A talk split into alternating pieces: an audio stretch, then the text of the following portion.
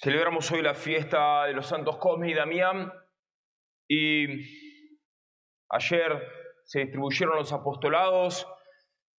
Voy a decir una palabra sobre el apostolado siguiendo al magisterio de la iglesia, diciendo algunas frases, algunas ideas sueltas que nos pueden ayudar en nuestro empeño apostólico.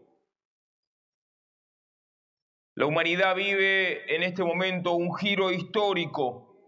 En el presente momento histórico la providencia nos está llevando a un nuevo orden de relaciones humanas que por obra misma de los hombres, pero más aún por encima de sus mismas intenciones, se encaminan al cumplimiento de planes superiores e inesperados, pues todo, aun las humanas adversidades, aquella lo dispone para el mayor bien de la Iglesia Vivimos ante la urgencia más imperiosa que nunca de hacer resonar la buena noticia de Jesús. Es necesario mantener viva la solicitud por el anuncio a los que están alejados de Cristo, porque esta es la tarea primordial de la iglesia. No los derechos humanos, no la ecología, no el diálogo interreligioso. La tarea primordial de la Iglesia es mantener viva la solicitud por el anuncio a los que están alejados de Cristo. La causa misionera debe ser la primera, no la segunda, la primera.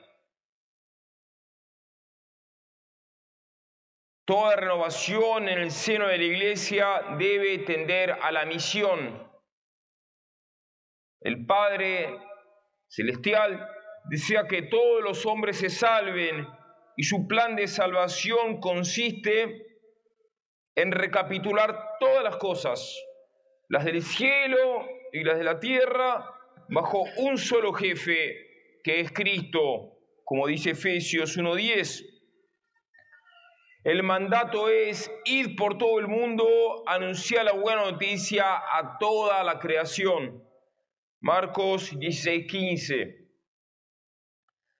La actividad misionera representa aún hoy día el mayor desafío para la iglesia, el mayor desafío. No hay un desafío más grande en toda la iglesia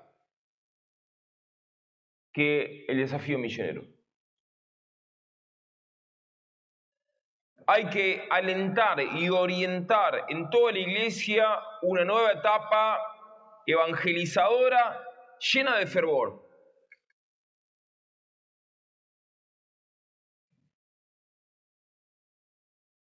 Ya no podemos quedarnos tranquilos en espera pasiva en nuestros templos, no. Hay que ir a buscar las almas, especialmente a las ovejas perdidas. Dice el magisterio de la iglesia, hay que pasar de una pastoral de mera conservación a una pastoral decididamente misionera.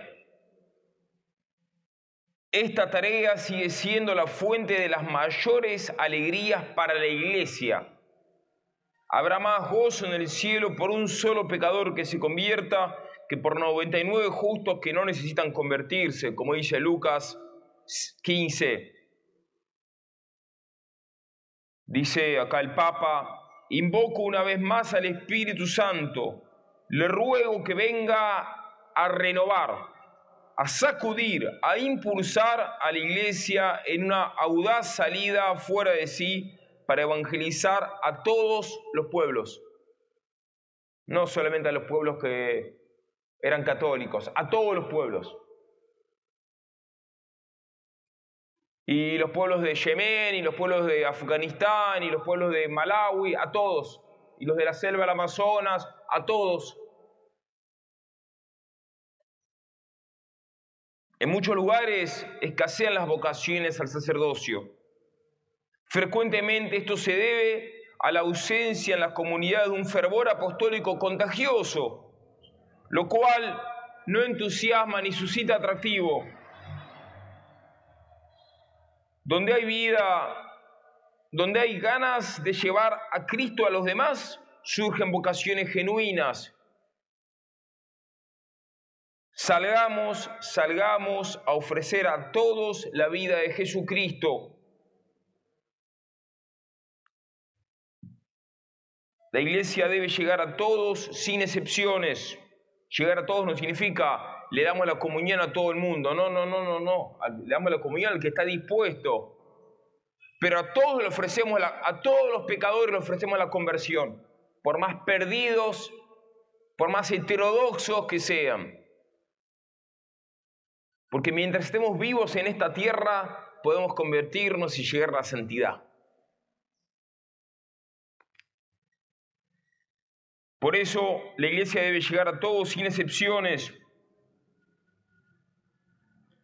Dice el magisterio, la evangelización está esencialmente conectada con la proclamación del Evangelio a quienes no conocen a Jesucristo o siempre lo han rechazado. Todos tienen el derecho de recibir el Evangelio. Los cristianos tienen el deber de anunciarlo sin excluir a nadie. El resucitado envía a los suyos a predicar el Evangelio en todo tiempo y en todas partes, de manera que la fe en Cristo se difunda en cada rincón de la tierra. Fiel al modelo del Maestro, es vital que hoy la iglesia salga a anunciar el Evangelio a todos, en todos los lugares, en todas las ocasiones, sin demoras, sin asco y sin miedo. Está bastante claro, ¿no? El Apocalipsis se refiere a una buena noticia, la eterna, la que se debe anunciar a los habitantes de la tierra, a toda nación, familia, lengua y pueblo, como leemos en Apocalipsis 14, 6.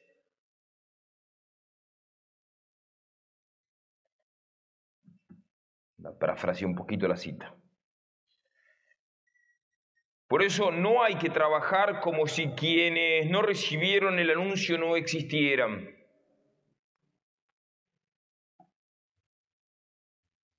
La salvación que realiza Dios y enuncia gozosamente la iglesia es para todos. El Evangelio tiene un criterio de totalidad, de totalidad, que le es inherente. No termina de ser buena noticia hasta que no es anunciado a todos, hasta que no fecunda y sana todas las dimensiones del hombre y hasta que no integra a todos los hombres en la mesa del reino. La inmensa multitud que no ha acogido el anuncio de Jesucristo no puede dejarnos indiferentes. Hay un montón de gente que no es católica. No nos puede dejar indiferentes eso. Un montón de gente no conoce a Cristo, un montón de gente está en pecado mortal, no nos puede dejar indiferentes eso. Un montón de gente se va al infierno, no nos puede resultar, indiferentes.